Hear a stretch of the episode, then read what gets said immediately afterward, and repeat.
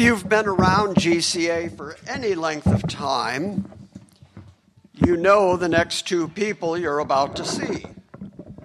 You're probably friends with the two people you're about to see. Barney Johnson goes way back to the earliest days of GCA. In fact, GCA would not exist today had it not been for his kindness and generosity 21 years ago. I had a surgery that tried to kill me, and I was laid up for months. And Barney Johnson drove up from Alabama week by week to stand here and preach in my absence just to keep GCA going. So we owe a great debt of gratitude to Barney. Plus, he's just my really good friend. I can't tell you how many times he and I have gotten on the phone, solved all the world's problems, and all we needed was for the rest of the world to just pay attention to us. And we could have made the world a better place for us to live in. So, Barney will be up here in a moment doing scripture and prayer. And then David Morris. David has been around GCA since its inception. David along with Elder Ward, officiated my ordination Cinco de Mayo 2000. So it's been a lot of years ago. David and I are great, great friends. I won't repeat our history, but he and his wife Terry just returned from globe-trotting yet again. He just got back from Egypt, and Terry just got back from Egypt. David went on to South Sudan and then came to Smyrna, Tennessee. So, you know, globe-trotting. exactly. Moving on up. That's exactly right. David is just such a long-time friend of GCA. He's going to be preaching to us this morning. And I told him last night that just last week we had finished the book of Revelation, and he's planning to preach this morning from Revelation chapter 1. So we're starting again. So I just wanted to introduce both of these men to you. I love both of these men. For any of you who have not met either of these men, make sure that you do before the morning is over, and then you will love them too. So, everybody who is currently GCA, this is David and Barney. David and Barney, this is everyone. Hi, everybody. it's good to see everybody. It's been a, been a minute. Yes, it has been. Scripture this morning from John 6 chapter, beginning at the 22nd verse. And I'll be reading from the English Standard Version. John 6, beginning at verse 22. On the next day, the crowd that remained on the side of the sea saw that there had been only one boat there, and that Jesus had not entered the boat with his disciples, but that his disciples had gone away. Other boats from Tiberias came near the place where they had eaten the bread after the Lord had given thanks. So when the crowd saw that Jesus was not there, nor his disciples, they themselves got into the boats and went to Capernaum, seeking Jesus.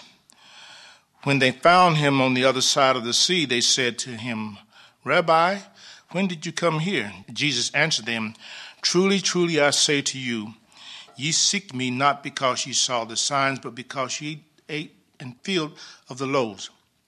Do not work for food that perishes, but for food that endureth to eternal life, which the Son of Man will give you. For on him God the Father has set uh, his seal. Then they said to him, what must we do to be doing the work of God? Jesus answered them, This is the work of God, that you believe in him whom he sent. So they said to him, Then what sign do you do that we may see and believe you? What work do you perform? Our fathers ate the manna in the wilderness, as is written, He gave them bread from the heaven to eat. Jesus then said to them, Truly, truly, I say unto you, it was not Moses who gave you bread from heaven, but my Father uh, gives you the true bread from heaven. For the bread of God is he who comes down from heaven and giveth life to the world. then said unto him, Sir, give us this bread always. And Jesus said to them, I am the bread of life. Whosoever comes to me shall not hunger. Whosoever believes in me shall never thirst. But I said to you that you have seen me and yet not do believe. All that the Father gives me will come to me, and whosoever comes to me I will in no wise cast out. For I have come down from heaven, not to do my own will, but do the will of him that sent me. And this is the will of him that sent me, that I should lose nothing, that of all he's given me will raise it up at the last day. For this is the will of my Father, that everyone who looks on the Son and believes in him should have eternal life, and I will raise him up at the last day. Amen. May the Lord bless the reading of his word. Let us pray. We thank you, Father, for the day. We thank you for this time of worship, Lord, and Father, we ask that you be with us now in this hour, that you bless Elder Morris to bring us a good word from you, Lord, that you anoint him with preaching power, Lord, and give us ears to hear, Father. Lord, we can't worship, we can't do anything unless you're in the midst. And we pray you be with us this morning. We thank you for Jesus Christ. We thank you for what he did for us and down on Calvary. You've been satisfied with his offering and raised us from the dead, Raise him from the dead, Lord. We pray your blessing on GCA, on Pastor Jim, Lord, that you make this congregation flourish, Lord, and be a shining beacon to your free and sovereign grace. We thank you for all things. It's in the blessed name of Jesus Christ we do pray and believe. Amen. Amen. Amen. Amen.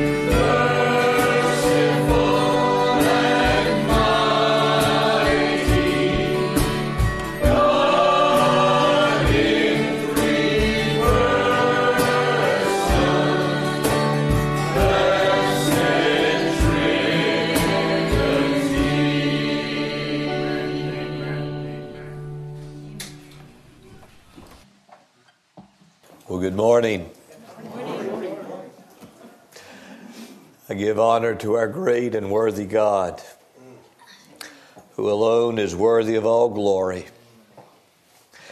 I magnify him, Father, Son, and Holy Spirit, in the Trinity of his blessed and sacred persons. What a hymn, and what a God. Oh, hallelujah. How great is our God! Holy, holy, holy.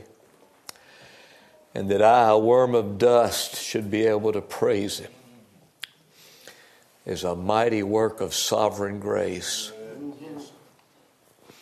I bless Him and honor Him today. I'm so grateful for His kindness to privilege me to be back here at Grace Christian Assembly. It's good to be with you, my brothers and sisters. Always enjoy your pastor, beloved friend of so many years now. It's great to renew fellowship with him. It's good to renew fellowship with you. I'm glad that on this occasion, my wife, yes, I do have one. I've not been, I've not been lying to you all these years. Some of you knew that. Jim did for sure. Megan, I guess, and James, they, but Tom, you've seen her too. Uh, but, but many of you have not. And she's here. Jim saw her coming in and gave me the notice. And we're glad that she's here and a good friend of hers from our area, now living in Clarksville, is with her, Kathy Harris. We're glad Kathy could join us this morning. I'm so thankful again to be with you, and I'm trusting that God will be pleased to honor Himself and bless His word to the good of our souls this morning. I, I will be, as our brother has already told us in, in Revelation chapter 1. He was sharing with me last night as we talked together that he finished the book of Revelation last Sunday and he was glad that he had a break before he started something else. I looked at him somewhat sheepishly and said, Brother, I was planning to preach tomorrow morning from Revelation chapter 1. I didn't know you'd been there. Do you think that'll be all right? He said, Go right ahead. So maybe it'll be a synopsis for you this morning as we look at Revelation chapter 1. I will not be doing the whole book, God willing. But we do want to look together at this portion, and I'd invite you as we look to God's Word. I'm going to read chapter 1. I'd invite you to follow along with me in reading that chapter as we look together to God's Word this morning. Revelation again, chapter 1. Your Bibles may have flipped open there anyway this morning after about a year and a half there. We read in the words of chapter 1 of Revelation, verse 1 the revelation of Jesus Christ, which God gave unto him to show unto his prophets things, excuse me, to show unto his servants things which must shortly come to pass. And he sent and signified it by his angel unto his servant John, who bear record of the word of God and of the testimony of Jesus Christ and of all things that he saw. Blessed is he that readeth, and they that hear the words of this prophecy, and keep those things which are written therein, for the time is at hand. John to the seven churches which are in Revelation, which are in Revelation, excuse me. John to the seven churches which are in Asia, Grace be unto you and peace from him which is, and which was, and which is to come, and from the seven spirits which are before his throne, and from Jesus Christ, who is the faithful witness, and the first begotten of the dead, and the prince of the kings of the earth unto him that loved us and washed us from our sins in his own blood, and hath made us kings and priests unto God and his Father. To him be glory and dominion forever and ever. Amen. Behold, he cometh with clouds, and every eye shall see him, and they also which pierced him, and all kindreds of the earth shall wail because of him. Even so, amen. I am Alpha and Omega, the beginning and the ending, saith the Lord, which, which is and which was and which is to come, the Almighty. I, John, who also am your brother and companion in tribulation and in the kingdom and patience of Jesus Christ, was in the isle that is called Patmos for the word of God and for the testimony of Jesus Christ. I was in the Spirit on the Lord's day and heard behind me a great voice as of a trumpet saying, I am Alpha and Omega, the first and the last. And what thou seest, write in a book and send it unto the seven churches which are in Asia, unto Ephesus and unto Smyrna and unto Pergamos, and unto Thyatira, and unto Sardis, and unto Philadelphia, and unto Laodicea. And I turned to see the voice that spake with me. And being turned, I saw seven golden candlesticks.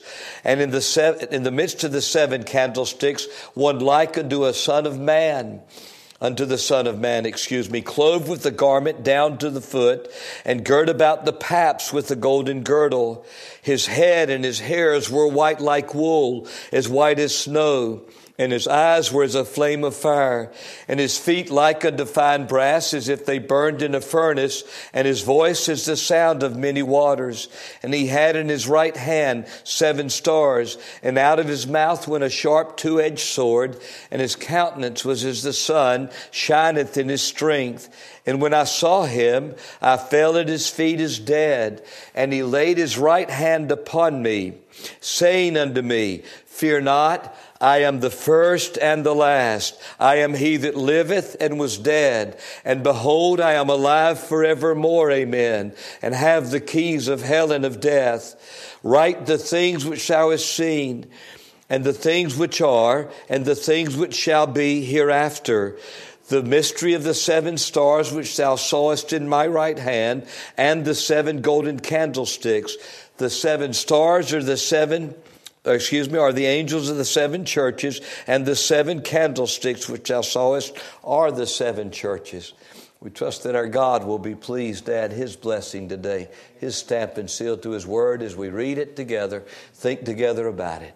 May we just pause before Him again in prayer. Father, we honor you in the worthy name of the one whose revelation we read in these words.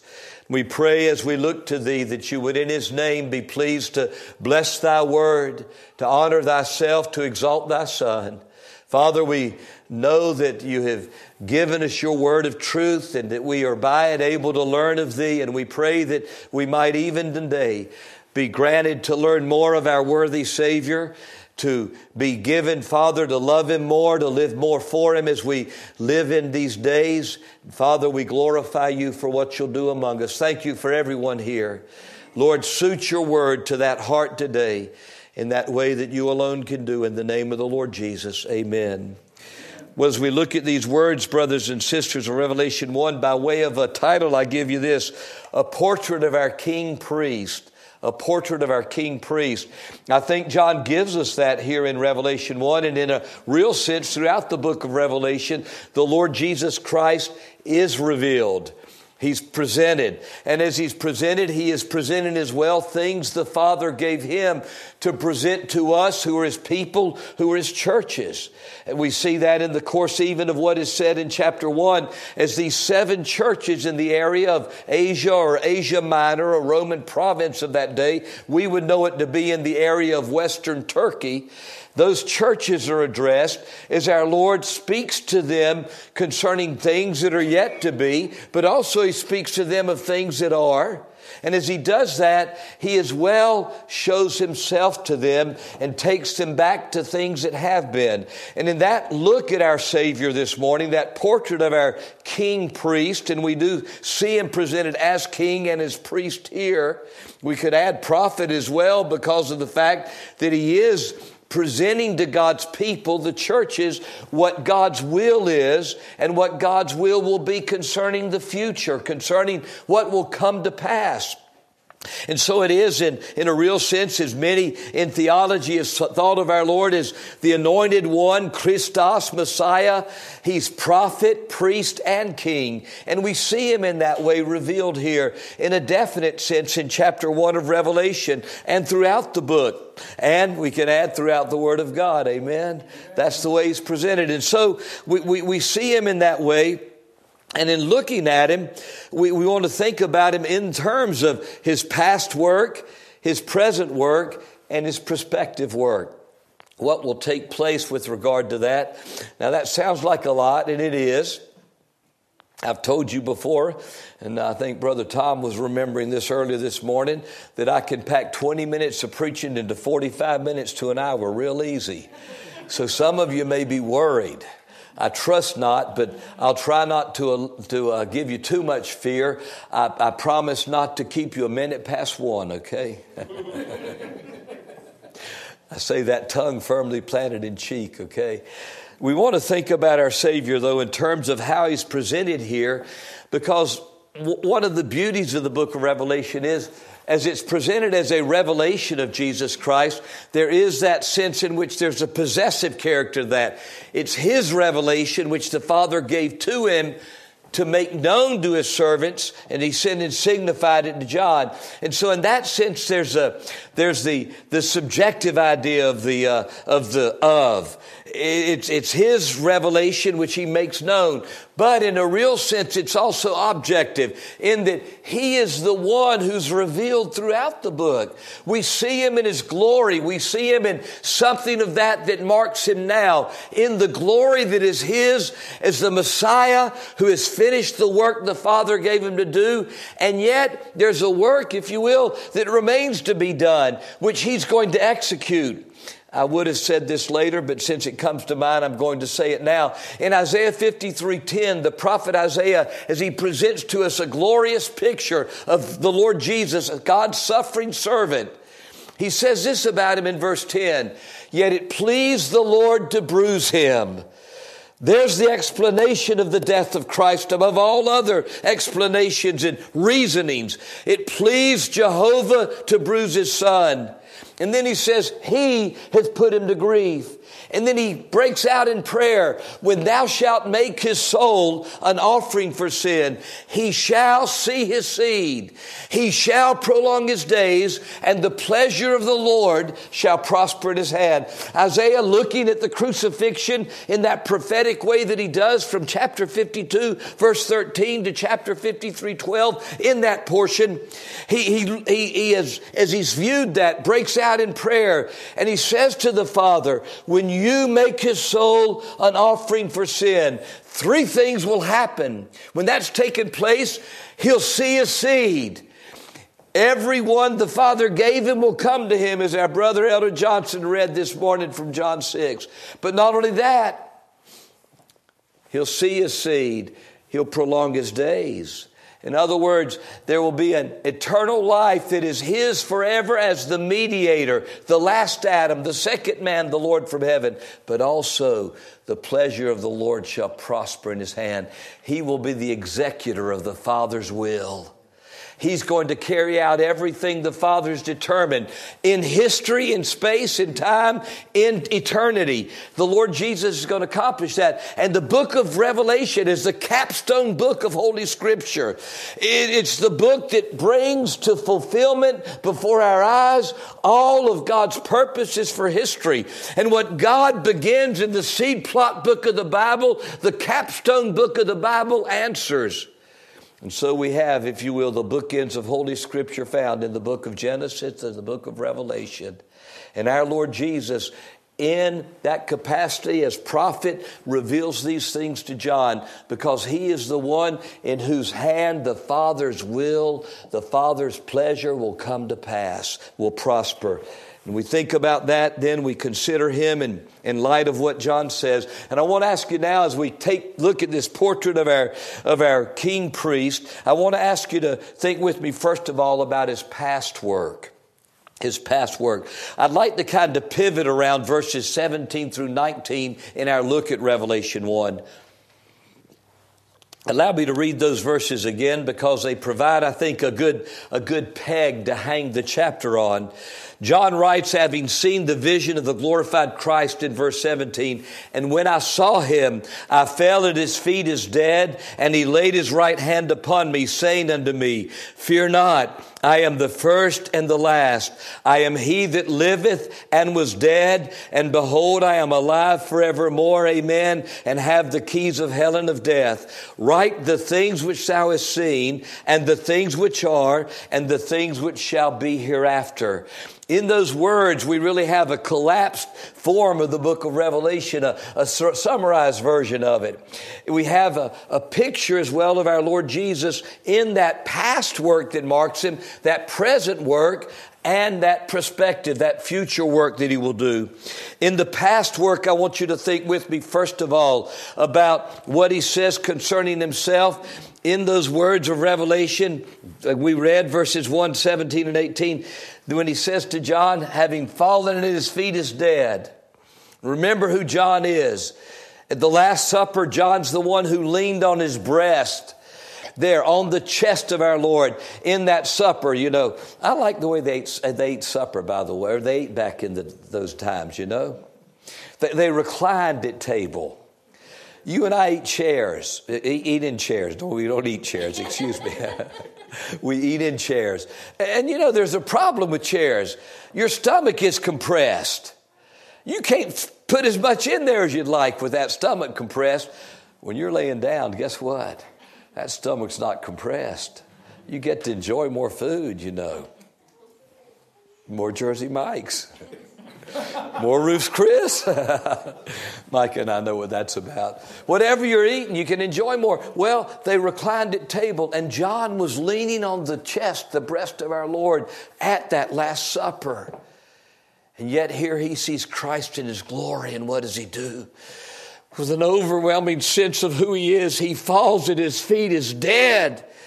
The Lord Jesus lays his right hand on him, and as he raises him, he says, Fear not, I am the first and the last. I am he that liveth. In those words, we see a declaration of who our Savior is in his person. He speaks with the words that he's already said back in verse 11 I am Alpha and Omega, the first and the last. Words that God Himself declares in verse 8. Words that speak of the fact that the Lord Jesus Christ is himself absolute deity, absolute God. There's no one who can argue with the fact that he's genuine deity. There are those who come on, knocking on your door Saturday morning, try, well, they're not now because of COVID. They used to, though. Worst time they could show up, toting their trash. They said they were awake and on the watchtower, but they weren't. Why? Because they denied the deity of Christ. They say he's a lesser God made by Jehovah. Don't believe that. The Lord Jesus Christ is Jehovah God.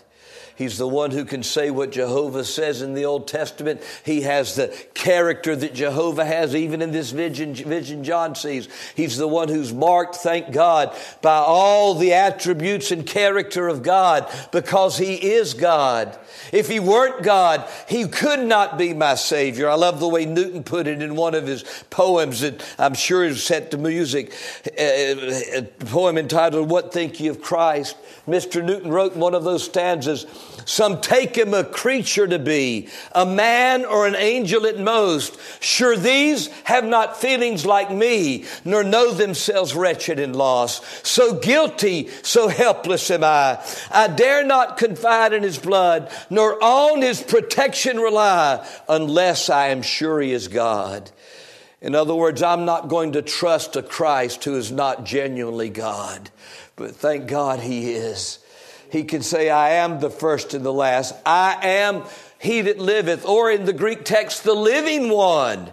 That's the way God was referred to by the Jews in our Lord's day. The living one, blessed be he.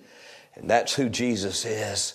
In other words, he embodies himself full deity, absolute deity. And that's why Paul could say about him in Colossians 2 9, for in him dwelleth all the fullness of the Godhead bodily. Hallelujah. That's our Lord. He's in his deity seen by John as he speaks of that hair that's white like wool. Uh, some of my hair is turning white. Most of it's turned loose, you know. I'm in recession, sadly. But, but, but the Lord Jesus had this hair white like wool. What's going on with that? Well, It's basically a throwback to Daniel chapter 7 when Daniel sees in his vision the Son of Man coming to receive the kingdom from the Ancient of Days. The Ancient of Days has hair that's white like wool. And what John is showing us is that the character the Father possesses of eternality, the Lord Jesus possesses as well. So it is that again, his deity is affirmed. The fact of who he is in his actual person. That's why we've sung this morning, Holy, Holy, Holy, because not only is the Father God, but the Lord Jesus is God. The Spirit is God as well. We have one God in three persons. You can't wrap your mind around it and understand it fully. Somebody put it this way to fully understand the Trinity is to, eh, excuse me, to, to, to, yeah, to fully understand the Trinity is to lose your mind and not believe it is to lose your soul. That's a pretty good balance there. I can't wrap my mind around the fact that he's one being, eternal being, and yet three distinct eternal persons within that one being. Three different centers of consciousness in the one God, and yet that's what the scriptures affirm, and we bow to it and believe it. And as such, our Lord Jesus is deity. And when we think about him in his past work, what is stated there in verse uh, 18 speaks of what he has done for us in the past. I am he that liveth and was dead. I am, if you will, we could read it maybe more literally from the Greek Testament. I am the living one and I became dead. Now, that's the mystery of the incarnation as it's brought together before our eyes here. Mr. Wesley caught it well in one of his hymns, And Can It Be? He said this, Tis mystery all, the mortal dies. Who can explore this strange design? In vain the firstborn seraph tries to sound the depths of love divine. Tis mercy all, let earth adore, adore, let angel minds inquire no more. He expressed it well. Tis mystery all, the immortal dies. How can the eternal, the immortal God die? Well, there's only one way, and that is if somehow he could join himself to our nature so that a human nature that is subject to mortality and to death could be joined to his nature as God in such a way as that he could die. That's exactly what God's purpose was in redemption the Son of God by a virgin womb became a man. He became a man sin apart, thank God. Unlike you and me, without the, without all the accoutrements of sin that mark us, without all the depravity that we're born in because of the, the reality of Adam's sin and what has happened to us, we have to confess like David did, behold, I was shapen in iniquity and, and sinned in my mother conceive me. Have to say that. But he didn't. He couldn't because he was born by the power of the Spirit of God without the aid, instrumentality, or help of man, no human seed passing to the womb of Mary. He was virgin born. And he was born in that way so that in his humanity he could die death that was not his for us who would die death that would be forever. The death that would have been mine would have been eternal. It's called the second death later in Revelation 20. A death that is marked by eternal punishment in the lake of fire under the wrath of God. That's what my sin demanded. That's what my sin deserved. And that's what should have happened to David Morris. I should have licked up the flames of hell forever. But thank God I won't. I'm heaven bound and hell proof. Why? Because the blood of Jesus Christ, God's Son, has bought me. Because the living one became dead. The one who is, John speaks of him here, when he hears that voice speaking to him and he turns and he sees one like the Son of Man, he says there in those words of verse 12. Uh, excuse me, verse 12 is where he says he turned to see him. Verse 13 is where he's called the Son of Man. But if you would notice in verse 13 what is said about him as well as being the Son of Man. John writes, let me read verse 12 for you just to join them together. And I turned to see the voice that spake with me. And being turned, I saw seven golden candlesticks. And in the midst of the seven candlesticks, one like unto the Son of Man, clothed with the garment down to the foot, and girt about the paps with a golden girdle. Here we see something of the reality of his past work in terms not only of him being Son of Man, but how, as Son of Man, he's clothed in his humanity. I like the phrase, he's girt about the paps with the golden girdle. The King James catches well, pretty well with the word paps, because paps refer to breast. And that's what the Greek word is. It's, it's mastois in its uh, use here. And we know that word by medical terms, mastectomy. And I believe it's another point, uh, way of pointing out his deity. See, God is El Shaddai. The word Shaddai is believed to come from the word Shad, which means breast. And that's how some have said he's the God who's more than enough. God, the breasty one. That is God who has everything that man needs, all sufficient. But what's interesting is the garment that he has. He's clothed with a golden girdle about the paps, about the breast or chest. And he's got a garment, poderes in the Greek, that goes down to the foot.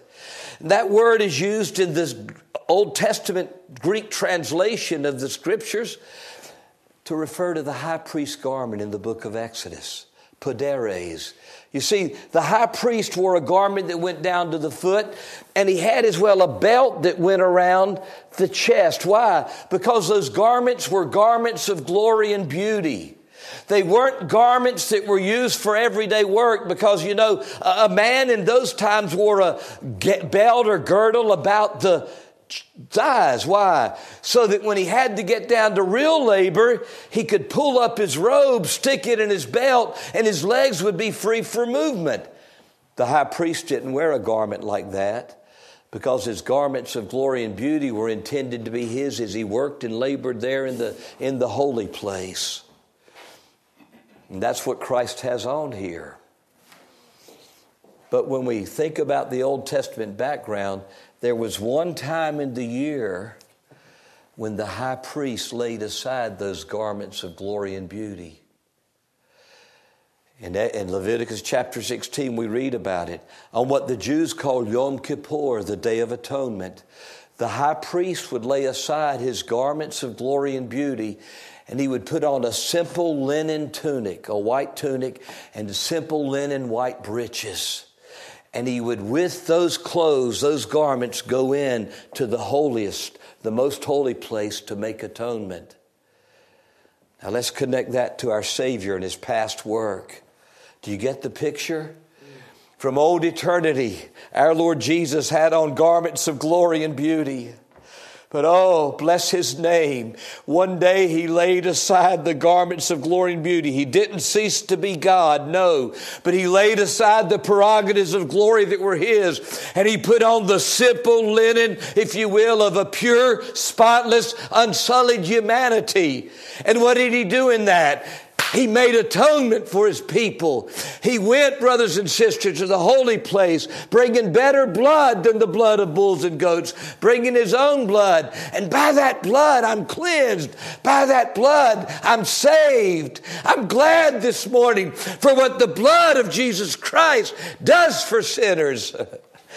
oh, try not to get too happy, y'all. but it's mighty hard.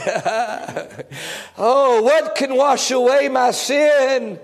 Oh, nothing but the blood of Jesus. What can make me whole again? Nothing but the blood of Jesus. Oh, precious is the flow that makes me white as snow. No other fount I know. Nothing but the blood of Jesus. That's his past work. But let me tell you, he's not wearing those simple linen garments anymore. He's got on his garments of glory and beauty now. For the head that once was crowned with thorns is crowned with glory now. Mm-hmm. Brothers and sisters, as Mr. Pitt wrote in that great poem about him, the maker of the universe, his man was, for man was made a curse. He said in that last stanza, the throne on which he now appears was his from everlasting years, but a new glory crowns his brow, and every knee to him shall bow. Hallelujah.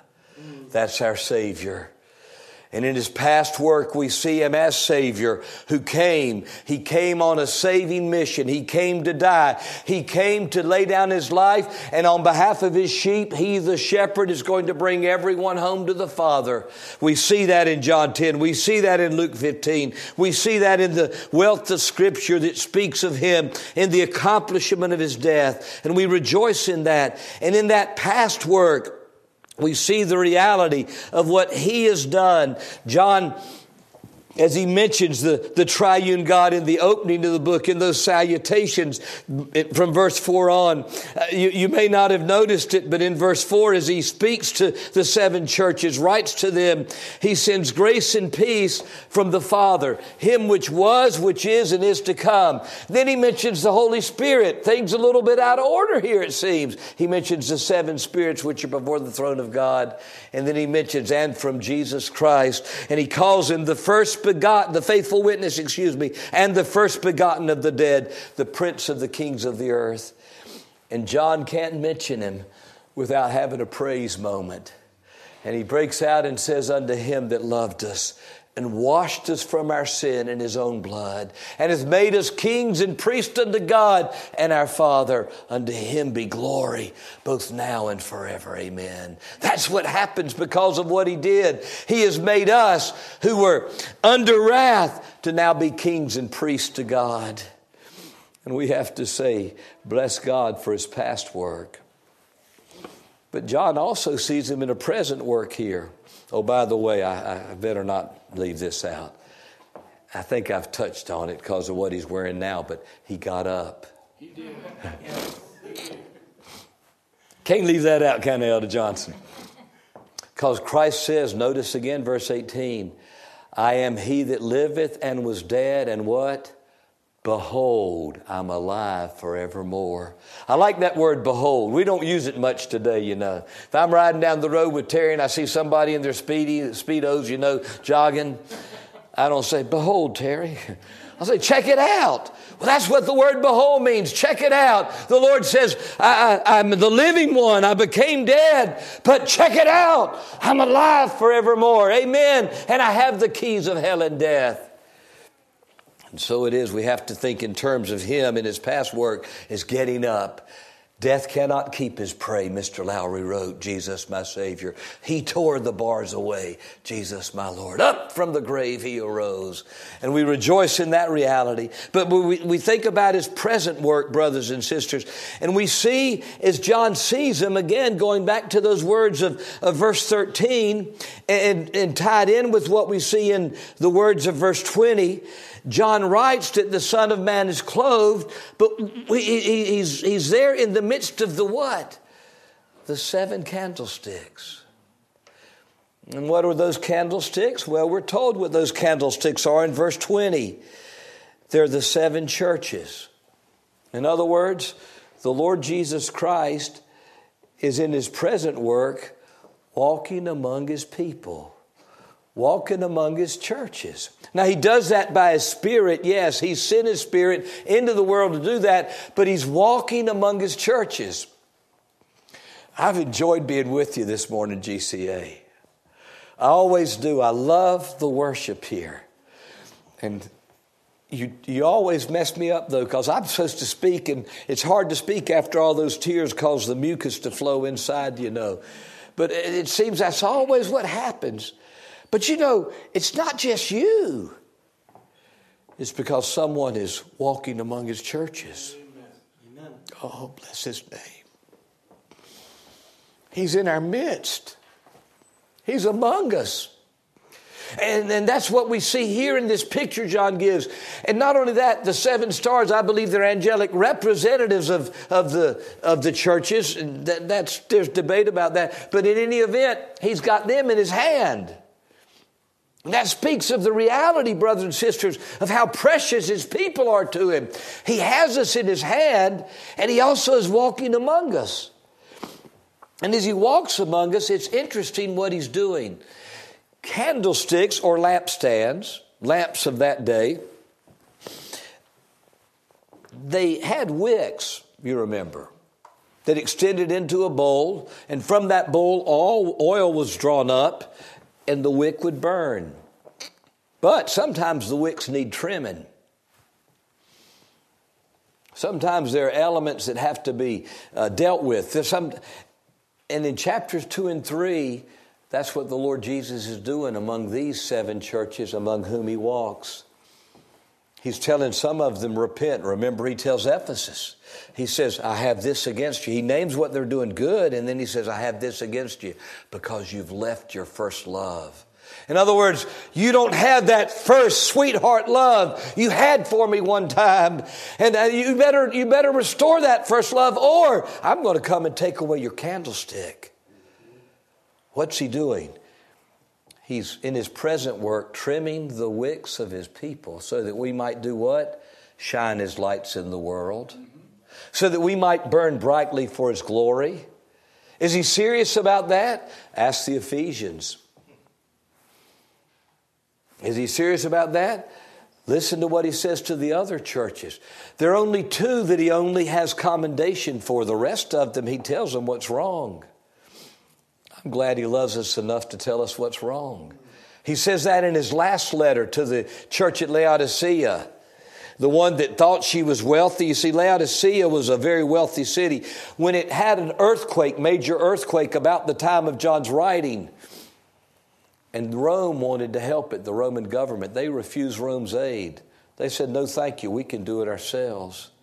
And sadly, apparently the church had become more like a thermometer instead of thermostat.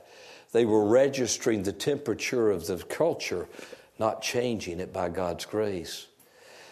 So the Lord Jesus says, As many as I love, I rebuke and chasten. I'm glad for his present work among his churches.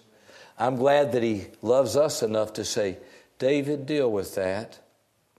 Sometimes when I hear God's word preached, I have to say, oh, me instead of amen. but I'm glad because it's the Spirit of God working through His Word in the hearts of His people so that we hear His voice. And I want to hear my shepherd's voice because Jesus said about His sheep, My sheep what?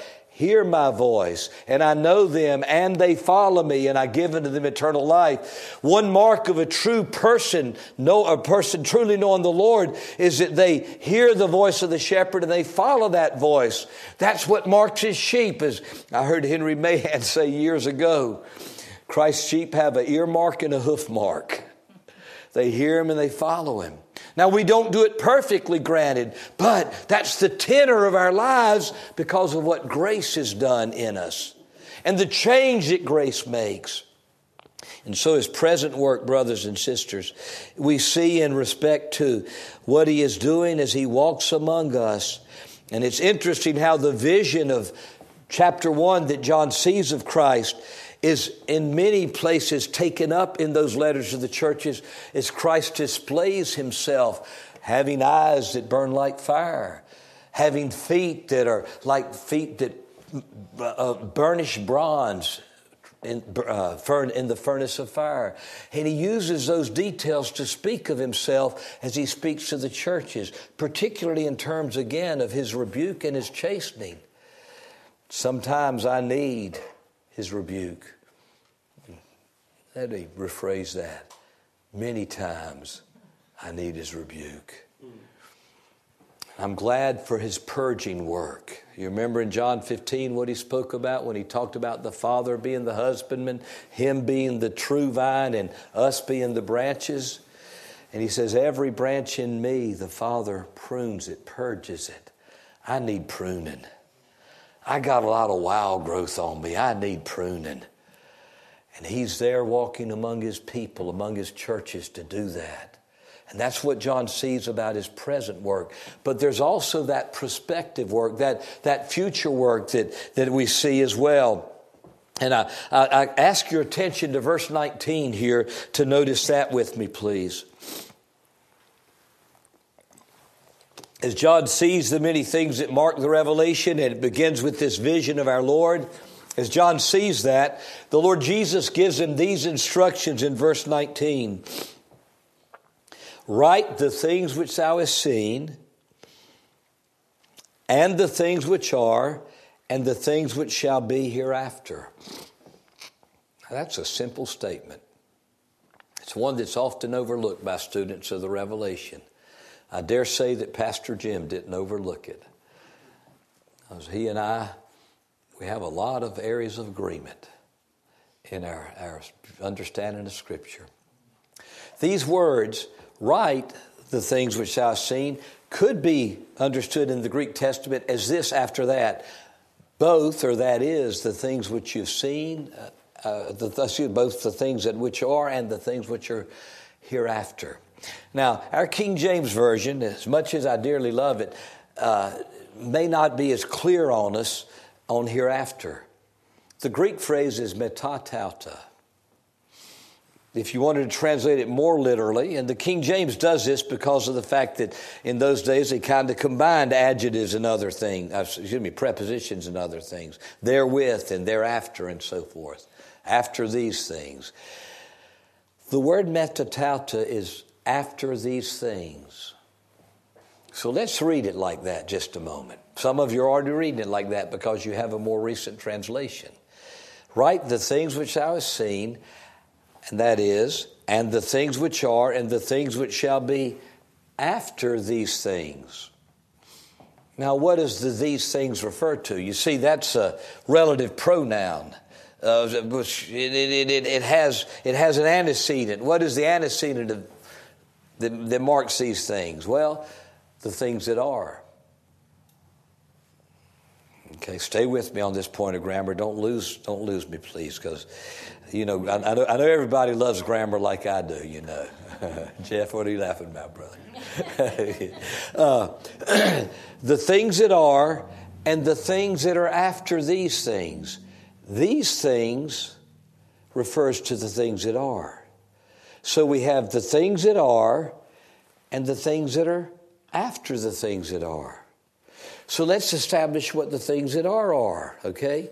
The things that are are Christ walking among his churches. What happens after that? Well, the, the, the, after the things that are, we have something that really marks a time of world judgment and God renewing his mercies to Israel. Well, how do you know that, Brother David? Well, because in chapter 4, verse 1, John is told this. Listen to these words. After this I looked, and behold, a door was opened in heaven, and the first voice which I heard was as it were of a trumpet talking with me, which said, Come up hither, and I will show thee things which shall be, or will be, must be, hereafter. Now, there's that same phrase, hereafter, in our King James that we have in verse 19 of chapter 1. The things which will be meta, a Greek, again in Greek, meta tauta, after these things. John saying, The Lord told me, Come up to heaven and I'll show you things that'll be after these things. In other words, at the end of chapter 3, Christ walking among his churches in his present work shifts to his prospective work, his future work, when he's no longer walking among his churches. Why? Well, the obvious answer is they've been removed. Why have they been removed? Because prior to the tribulation, the Lord Jesus is going to come back for his people. And as he removes us from this earth, the things that are after the things that are will begin. Now, there's some people who believe that we're going to be here during the tribulation. And to that I say, now listen to this. To that I say, how can the things that are still be going on when the things that are after the things that are have begun? Did you catch that? I'm going to say it again. How can the things that are be going on when the things that are after the things that are had begun? Because if they're after, then the things that are can't be going on because the things that are after the things that are have begun. it makes perfect sense. You just got to follow it. You got the things that are. Now, looking from my perspective, right, left to right, because you know I'm standing in front of you. You do it your way. You've got the things that are and the things that are after these things that are. If they're after the things that are, how can the things that are still be continuing? Mm-hmm. If the things that are, and we, I believe, have good reason to understand, Revelation 1, 2, and 3 is Christ walking among his churches, then we have the things that are after those things. That means the things that are have ended when the things that are after the things that are begin. In other words, we're removed. Why? Because God's program with regard to Israel and the nations will recommence. Chapter 4, verse 1 John's called up to heaven to see the things that will be after these things. That's the perspective work of Christ. And what is that? Well, Chapters 4 and 5 presented in a glorious vision of God. Mr. Heber, that our brother Steve referred to in Holy, Holy, Holy. Mr. Heber had before him in part the vision of, of, of Isaiah 6, but also Revelation 4 and 5. And in Revelation 4 and 5, John sees the throne, sees God who sits on the throne, sees the seven spirits. But interestingly, in chapter 4, somebody's missing. There's a, there's a notable absence. You don't see the Son. Where is He? John sees in the right hand, chapter 5, verse 1, of Him that sits on the throne a book. And, and, and the question goes out as a mighty angel asks, Who's worthy to open the book and to loose the seals thereof? No one's found worthy. And John weeps much because no one's found worthy. And then one of the elders, the 24 elders, you see in chapter 4, comes and says, John, stop your crying, dry your tears. The Lamb, the Lion of the tribe of Judah, he's prevailed, he's overcome to open the book and to loose the seals. And John says, I turned and I saw in the midst of the throne, in the midst of the elders, as though he'd been there all along, but John had missed him, a lamb as it had been slain. And the Lamb goes and takes the book, and all heaven breaks loose. Hallelujah. All heaven breaks out into praise. Thou art worthy. And in chapter 6, what does he do? He begins to open the seals. What's he doing? In his prospective work that he will accomplish, he's going to move history to its predestined end, its determined end. What is that end? The goal of history, brothers and sisters, is not this earth planet burning out like the um, evolutionists say. The role of human history is not so that somehow we'll destroy ourselves. The goal of human history is that Jesus shall reign one day on earth. Hallelujah. And as Mr. Watts wrote so well in that hymn, Jesus shall reign where'er the sun doth his successive journeys run. His kingdom stretch from shore to shore till moons shall wax and wane no more. And in his prospective work, Christ is the executor of the Father's will, the one in whose hands the pleasure of the Lord will prosper. He's going to bring all of that to pass. He's going to accomplish it for the glory of his Father. And when all's said and done one day, after that great, great white throne judgment that Revelation 20 depicts, and there's a new heaven and a new earth, Paul puts it this way in 1 Corinthians 15 28 Then shall the Son deliver up the kingdom to the Father that God might be all in all. In other words, in his prospective work, the Lord Jesus Christ is going to bring history to its proper conclusion. And what God did in the beginning, he's going to bring to pass in the end. Elder Ward used to put it this way. He said, I love the first two chapters of the Bible and the last two because there's no devil in them. He also told about how when he was a boy and he'd buy a comic book, he'd always read the last chapter and then go back and read the comic book. He wanted to make sure his hero came out. And, brothers and sisters, I've read the last chapter, and you know what? Our hero comes out. He wins. The prospective work of Christ is He is going to bring history, this world, the cosmos, to its ultimate conclusion. And God's purposes shall stand. That's our Savior. I trust you know Him today. I trust you've found Him precious and lovely to you. But if you haven't, He stands ready to save all who come to the Father by Him. Today, if you've not come by Him, I'd say to you, run to Christ right now. Believe on the Lord Jesus Christ, and thou shalt be saved. And if you know Him, may you and I go out and live for Him. What else is there in this world worth, live, worth living for? Mm. Oh, everything sweet, everything rich, everything real in life is only so in relation to Him. I bless His name for being such a great Savior. May we, as we have looked at this portrait of our priest, our King, may we, brothers and sisters, love Him more and live more for His glory as those who know Him.